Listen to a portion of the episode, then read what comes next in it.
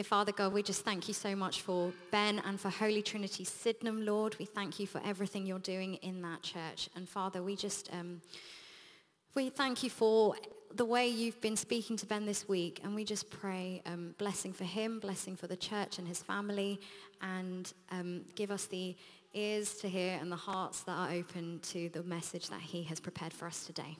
Amen. Thanks, Sarah. Well, it's lovely to be with you. Yes, my name is um, Ben, and I'm the lead pastor of church down in Sydenham and Forest Hill called Holy Trinity. And um, if you're not quite sure where it is, then um, you're not the only one. Um, but if you know Forest Hill, if you go down the Dartmouth Road, we're on a road called Sydenham Park, and we meet every week at 10.30. Um, and just a little bit about me, I'm married to Lydia, who uh, is a doctor, she's a respiratory doctor, and um, she's just gone back to work after mat leave 2.0. So that means we have two kids, uh, Tilly, who is three, uh, and Beatrice, who is one. Uh, so life feels quite full on uh, at the moment. And um, we've been uh, at Holy Trinity for about six months. So we moved in January 2022. Um, and really, the reason why we came, the reason why we felt called to, to grow the church and to move from Ealing, where we were before in West London, across the river to southeast, we survived, yes, uh, across the river to southeast is because of the missional potential of the area. And just a real sense of hearing the story of St. Peter's as well in Brockley, that God is doing something. God is doing something in southeast London, and it's really exciting, and we want to be part of it. So um, just to say that if you live in Forest Hill or Sydenham or Catford, or you have a heart for the local church and want to see the local church alive and doing the things of the kingdom and are up for a bit of an adventure, then do come and join us or think about joining us. And um, we're so grateful for the generosity uh, of St. Peter's as we partner together. It's really exciting. But today we are continuing our series on 1 John. And um, I'm going to be speaking from the uh, NLT. Uh, so if you've got a, a Bible uh, open on your phone, then do follow along. And um, we're looking at some of the messages that we find in chapter 2. And you know, I love the book of 1 John.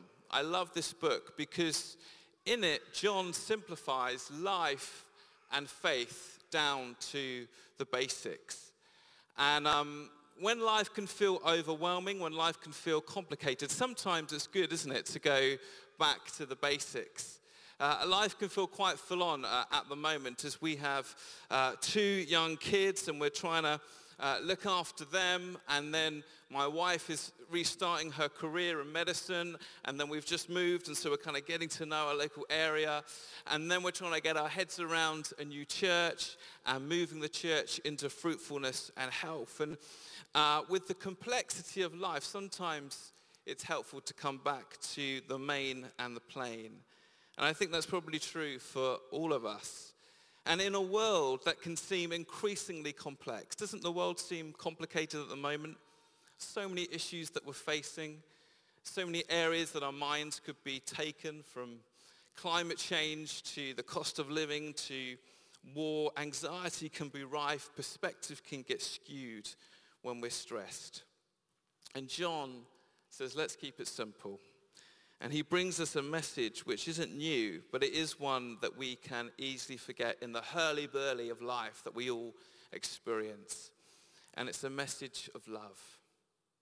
Of love. He says life and faith, if it's about one thing, if you remember one thing, then it's all about living a life that is marked out by love. A love for one another and a love for Jesus. And if people look at our lives and say that his life was all about love, that he gave himself away to others and he gave himself away to the Lord, then that's not a bad thing to be known for.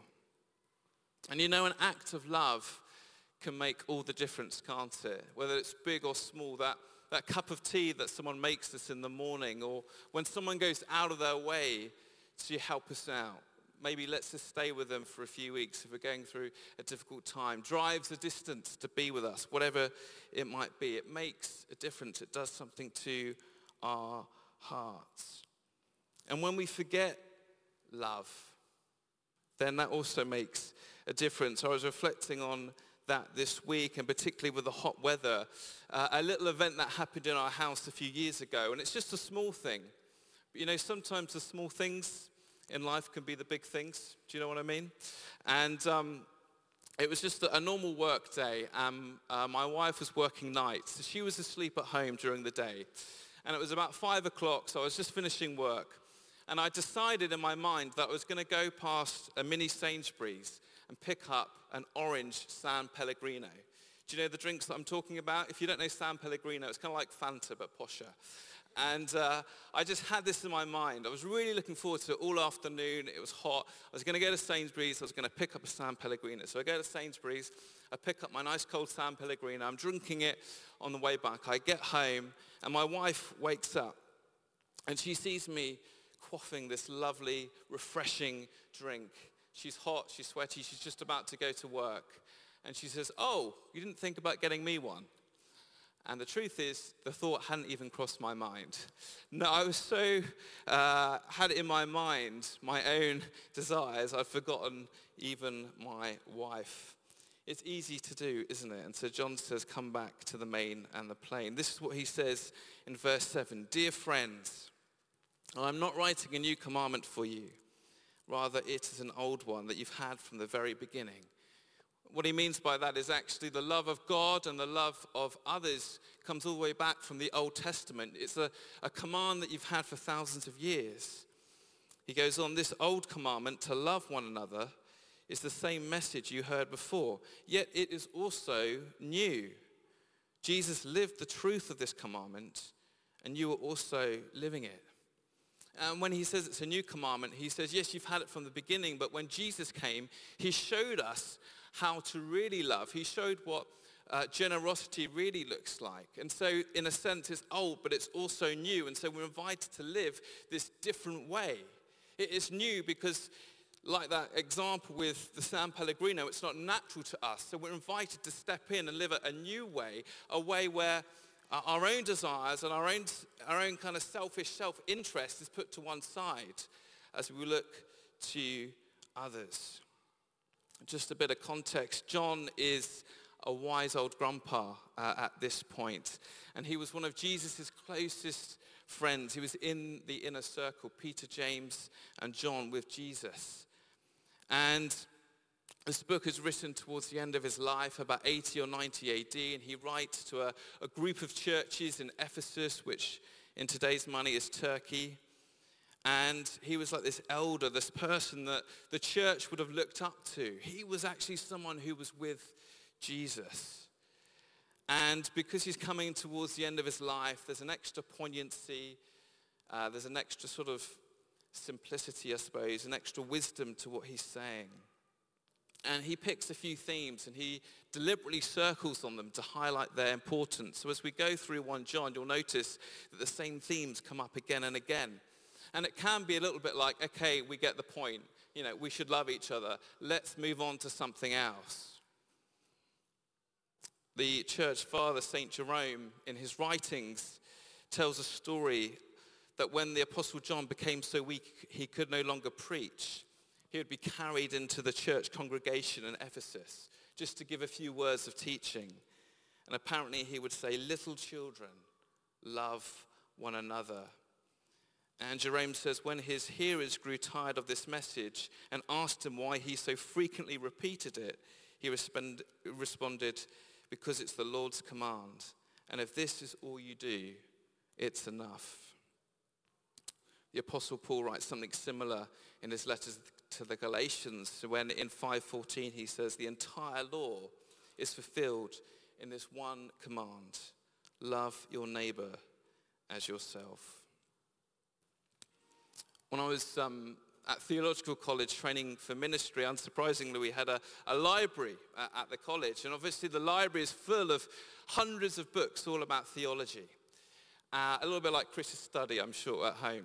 Uh, and um, if you didn't know much about Christianity, you could go into a, a library like that and look at all the books and all that's been written over thousands of years, and you might think that Christianity is really complicated.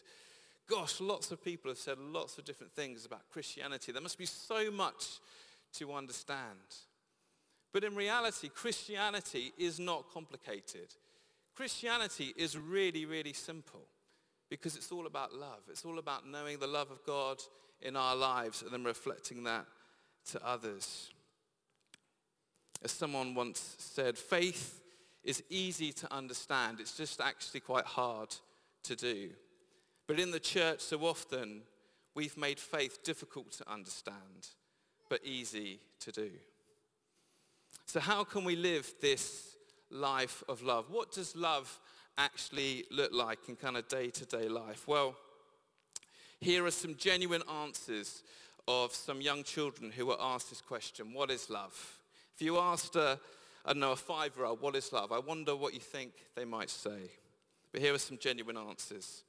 Uh, when someone loves you, the way they say your name is different. You just know that your name is safe in their mouth. That's Billy, aged four. Love is when a girl puts on perfume and a boy puts on shaving cologne and they go out and smell each other. That's Carl, aged five. Love is when you go out to eat and you give somebody most of your French fries without making them give you any of theirs. That's Chrissy, age six. Love is when you kiss all the time. And when you get tired of kissing, you still want to be together and talk more. My mummy and daddy are like that. They look gross when they kiss. That's Emily, age eight. If you want to learn to love better, you should start with a friend that you hate. Profound from Caroline, age six. Love is like a little old woman and a little old man who are still friends even after they know each other so well. That's Tommy, age six. Love is when mummy sees daddy smelly and sweaty and still says he's handsomer than Brad Pitt. That's Chris, aged seven. When my grandmother got arthritis, she couldn't bend over and paint her toenails anymore. So my grandfather does it for her all the time, even when his hands got arthritis too. I think that's what love is. From Rebecca, aged eight. When you love somebody, your eyelashes go up and down and little stars come out of you. That's Karen, aged seven. There's some great answers there, and I think also a lot of wisdom right there. And one of the things that came through in those examples, and that probably resonates with us, and that John would want to echo in his writings, is that love is actually about doing something. Love is actually about action that is costly to us. Love is not just something that we might say in a text message or how we might feel on a sunny Saturday afternoon when the world is all as, as it should be. Love isn't just something that happens on a Friday evening date, however exciting things might be. But love is about what we do in everyday life, the culture that plays out in our life with others, whoever we do life with. And John here gives a specific example of the church. And he says, what's the culture of the church? You know, in, in, in the church that he was writing to, there, there needs to be unity. And you need to not just talk the talk, but walk the walk. This is what he says in verse 9. If anyone claims, I'm living in the light, but hates the fellow believer, that person is still living in darkness. Anyone who loves a fellow believer is living in the light and does not cause others to stumble. But anyone who hates the fellow believer is still living and walking in darkness. And such a person doesn't know the way to go. They've been blinded by the darkness. Now, during um, the time that John was writing, there was a, a kind of fraction in the church because there were some who had been um, moved away from the faith. There was a heresy going around that Jesus didn't actually come physically in person. And so this is why at the beginning of 1 John, John's like, no, Jesus definitely did come physically because I met him. So he does correct that heresy. But he says, it's interesting that he says, but don't let those disagreements stop your unity as a church. Your life together, however different you might be, still needs to be marked out by unity and generosity and kindness to one another. And that's a helpful message, isn't it, for us today? You know, as we seek to do life together, perhaps in villages and on a Sunday morning and, and whatever else expression it might take from the local church, genuine community can be difficult. Because people, surprise, surprise, can be annoying, right? People can wind us up. People do things that we find difficult. Perhaps the person singing next to you this morning was singing in a key that was different from everyone else, that they felt led to sing in that key, and everyone else was singing in a different key, and that could be quite difficult. Or maybe there's someone that prays in a way that's different to you, and you find that difficult. Or just personalities clash. And what I find is that it's easy in community life to just decide I'm going to step back. I'm just going to come in, I'm going to do my thing, and maybe I'm just going to leave straight after the service, or I'm just going to talk to these people over there. But love always chooses to lean in to the messiness of relationship rather than the convenience of distance. Love always chooses to get close. That's what the love of Jesus looked like. And one of the values that we share as churches at Holy Trinity and at St. Peter's is that we want church to be a place that feels like family, that we genuinely do life together. And we know that family can be messy and difficult, but it's also the place that we find healing and belonging and love, and our hearts can be transformed. And in a world that is so often characterized by division and disunity and individuality, me first. What an amazing thing to be part of a community that is we first and it is intent on unity and doing life together. So that's the first thing. Love is about action and it's worked out in community. And then secondly, John says that love focuses on people rather than possessions. This is what he says in verse 15. Do not love this world nor the things it offers you. For when you love the world, you do not have the love of the Father in you. The world only offers craving for physical pleasure, a craving for everything we see, pride in our achievements and possessions. These aren't from the Father, but from the world. And I was reflecting this week on how easy it is to forget that. And the image I had in my mind is that it's like we are athletes. The Commonwealth Games are on at the moment, so maybe we're kind of familiar with athletics. We've got athletics in the mind.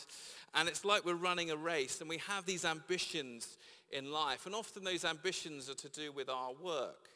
You know, we want to get to this level of promotion by this time, or maybe our finances, and we want to be able to buy this house by this time, or, or maybe a hobby that we we want to progress in. And if we're lucky, we have people around us to cheer us, cheer us on, family, parents, spouses, kids, a girlfriend or boyfriend, a group of friends. And I was reflecting on how easy it is to be so fixed on the race that we uh, are running, the, the ambitions that we have, that we fail to stop and notice the people around us. We had this um, picture given to us when we got married, and it's, it's kind of cheesy. It's of a, a giant train ticket, and on it is written, it's not the journey or the destination that matters, it's who you're traveling with. It's a bit soppy, isn't it? And actually, I don't agree with it entirely because I think the journey and the destination are quite important. But it was good to be reminded that the people around us matter. And as I was reflecting on it this week, what if God is actually asking us to realign our destination, to realign our ambitions? What if for me, my ambition was to be the best dad that I could be, or to be the best husband that I could be, or the best friend that I could be, as more important than anything to do with my work, however valuable that might be? Because, you know, in life, it's relationships that make life rich. Listen to, to what John says. The world offers only a craving for physical pleasure. That's like appetite for food and drink, sex, comfort, Netflix. And these aren't bad things at all, but John says don't let them become the number one thing because you know what? Life is made rich through relationships. He goes on, a craving for everything we see, pride in our achievements and possessions. That's the desire to accumulate more and more stuff, iPhones, TVs, a new kitchen, moving up the property ladder, a certain status at work, all great things. But John says, don't let your, your cravings go to those things. Don't let them be the number one. Why? Because life is made rich through relationships. The world is fading away, John says, but it's relationships that will last. You know, not many people on their deathbed will say, you know, my greatest regret in life, the one thing I wish I'd done more, is spend more hours in the office. If I could have my time back, that is what I would do. I'd spend more hours sitting in front of my computer working. Not many people say that. But a lot of people say, I wish I'd spent more time with my family. I wish I'd spent more time with my friends. It's relationships that matter. Prioritize people over possessions, John says. And then finally, how do we live this out? It all comes from encounter, the deep well of God's love for us. And this is really the most important thing, that as we experience the love of God through the Holy Spirit, we are changed and transformed to genuinely love others. And so to live a life of love isn't just an act of the will. It's not just a decision that we make, but it's a fruit of the Holy Spirit. I love the fact that John chose to call himself the disciple that Jesus loved. And I don't think he was doing it to wind up the other disciples, to be like, well, he really loved me the most. I think he did it because he had such a profound experience of the love of God in his life that he chose to identify himself in that way. I'm the one that Jesus loved. And we can all do that because Jesus loves you so much. And when we choose to define ourselves as sons and daughters, loved by our Father, whose love is too great for us to comprehend, a love that we were singing about just a moment ago, this is amazing love, that you would give your life for us. When we experience that, we find ourselves naturally living a life that looks like Jesus, giving ourselves away to others. And I just want to end with a story of a, a, young adult called Grace, who is a, a previous church that I worked at. And um, I met Grace on Alpha. She didn't come from a, a Christian background. She came totally non-faith background. Her parents were into kind of alternative spiritualities. And it was during lockdown. So I guess, you know, there wasn't a lot else to do. And she got this leaflet through her door about Alpha. So she decided to come on Alpha uh, online. We were doing it on Zoom. And um, she came along and she heard about Jesus. And then we had a Holy Spirit evening. And we just prayed for the Holy Spirit to come and that everyone would be able to experience God's love for themselves. And I remember praying for her and I remember saying to her, you know, God loves you so much. And there's nothing you could do to make God love you anymore. And nothing you could do to make God love you any less. You are his daughter and you are enough. And as I prayed that over her, there were tears that came down her eyes. And she described it as this moment. She said it was like the moment in Wizard of Oz when everything goes from black and white into color. And she had this deep encounter with the love of Jesus. And what's been beautiful is seeing her change, seeing her life after that, because she had these new desires well up from within her. And she, she found herself volunteering to serve in the children's team and she found herself doing um, community action projects. We ran something called Besom, which did van runs on a Thursday night to local houses for people who had very little in life. And we would give furniture uh, and uh, kind of helpful household objects. And she even got her boy- boyfriend involved in Besom. I'm not sure quite how much he knew about it, but he was told that's what he was going to do. But that's what happens to us when we experience God's love through the Holy Spirit. We end up living a life that looks like Jesus. So how can we do this? It starts with action. It's about people, not possessions. And it comes from encounter. So let's stand and let's invite God's Spirit to come afresh on us this morning as we seek to live out this life this week.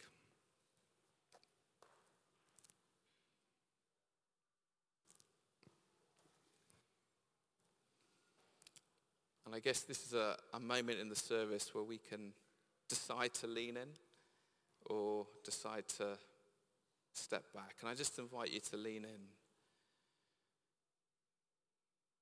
as we say, Come, Holy Spirit. Come, Holy Spirit.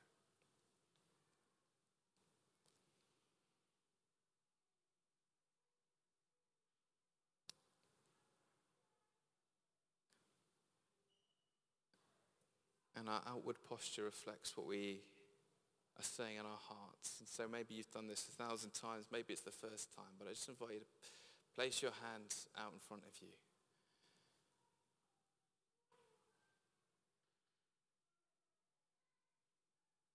And I just sense the Lord's inviting us to take a big drink of his spirit this morning. So echo what Sarah was saying, a big drink of the Lord's peace,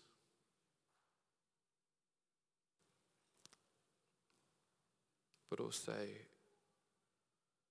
his love, that we might know it in our hearts, not just in our heads. That we are children of God. Come, Holy Spirit.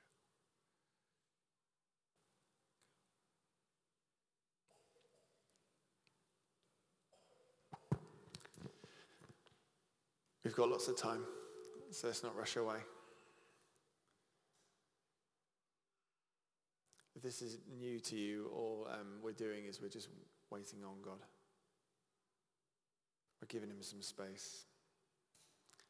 As Ben was saying, we have busy lives. And this is an amazing opportunity just to be with him. There would be things that have come up during Ben's talk um, that will come to mind for you. And I, I want you to take that to God right now. We're just going to wait in silence for a while longer. And say, Lord, can you help me with that? Can you pour out your love, which is power, onto that? So just do that now.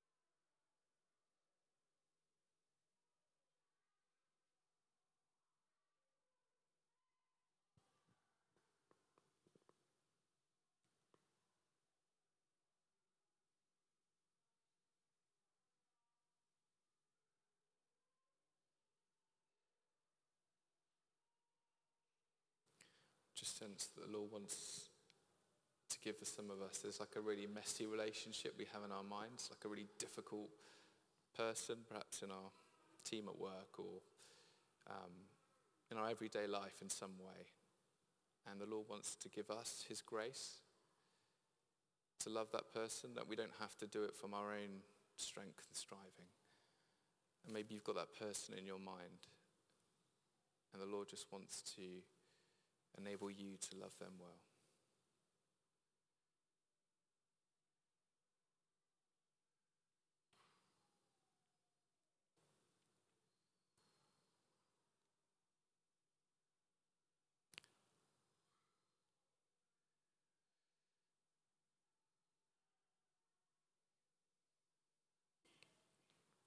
As we're waiting, also just have um, the word appendicitis in my mind and just wonder whether anyone's suffering with that. And um, if you are, I sense God wants to bring healing to that this morning.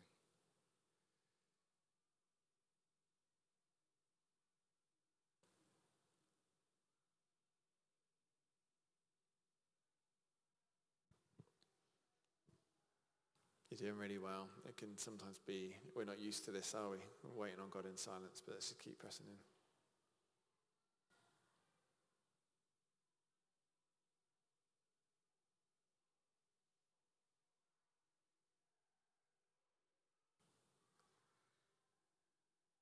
Ben shared about people struggling with um, others, that was definitely the impression I had on my mind. Um, and I felt God say, um, sometimes the solution is to remember to pray for them. So if there's a struggle, if there's somebody who you're thinking, as Ben said, they're just annoying, and you're, you're, you're probably right, you're probably justifying all the reasons that they've done that. But God was like, pray, pray for them. So let's pray a blessing on them. Say, Lord, help them.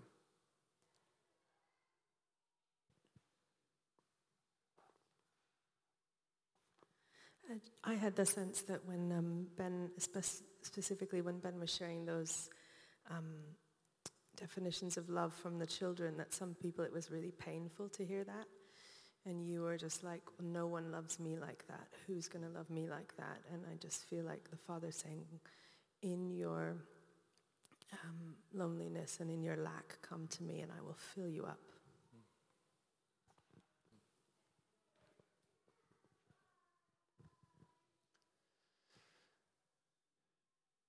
Great, well done. So what we're going to do is what we always do. Um, we've got a space at the front. And if um, you want prayer for anything that's either been said or for stuff that maybe came up for you during the, the worship or the service or just stuff that's been going on in your week, there was a word before the service about um, we feel that um, God wants to feel some people physically this morning as well then um, please make your way forward. As I said, it's not to expose you. It just makes it much more simple for us to get to you and to pray for you. So if any of those things, then please come forward now. So the invitation is to come forward now. Um, and then we're going to have some people who are on our prayer team who are going to come. They're going to lay a hand on your shoulder. They're going to pray. You don't have to share what's going on, but you can do if that helps too. We've got a while. We've got a few minutes before the kids. So um, please come forward for any prayer at all. Um, we know God's at work. We heard some testimonies earlier, and I know there's more in the room. Um, so we're just going to spend a bit more time praying. So um, come forward now if there's things that you would like to see God break through um, into your lives, um, and especially in the areas that Ben was talking about today, about maybe you feel like you did change, that you went from darkness to light, but actually it feels like, oh, it's kind of got a bit dark again. It's kind of got a bit hard again.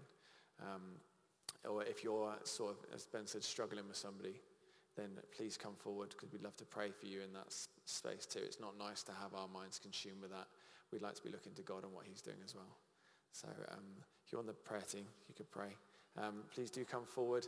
Um, we've got another few minutes before um, the kids groups are over, so we've got loads of time. Um, if you're if you're not going to come forward, that's absolutely fine. Please always know.